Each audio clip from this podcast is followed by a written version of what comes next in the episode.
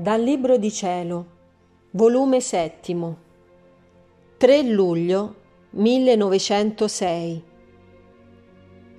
La volontà di Dio è il paradiso dell'anima in terra e l'anima che fa la volontà di Dio forma il paradiso a Dio sulla terra.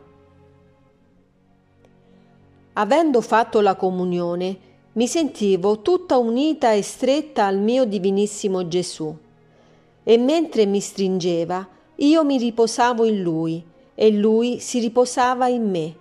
E poi mi ha detto, Diletta mia, l'anima che vive nella mia volontà riposa, perché la volontà divina fa tutto per essa.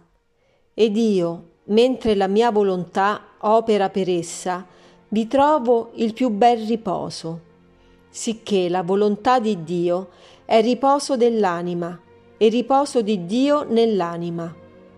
E l'anima, mentre riposa nella mia volontà, vi sta sempre attaccata alla mia bocca e vi succhia in se stessa la vita divina, formandone il suo cibo continuo. La volontà di Dio è il paradiso dell'anima in terra e l'anima che fa la volontà di Dio viene a formare il paradiso a Dio sulla terra. La volontà di Dio è la sola chiave che apre i tesori dei segreti divini e vi acquista tale dimestichezza nella casa di Dio da dominare come se fosse padrona. Chi può dire quello che comprendevo in questa volontà divina? Oh volontà di Dio, quanto sei ammirabile, amabile, desiderabile, bella.